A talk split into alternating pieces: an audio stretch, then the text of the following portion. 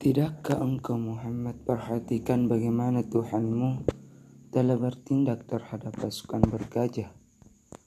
Bukankah dia telah menjadikan tipu daya mereka itu sia-sia?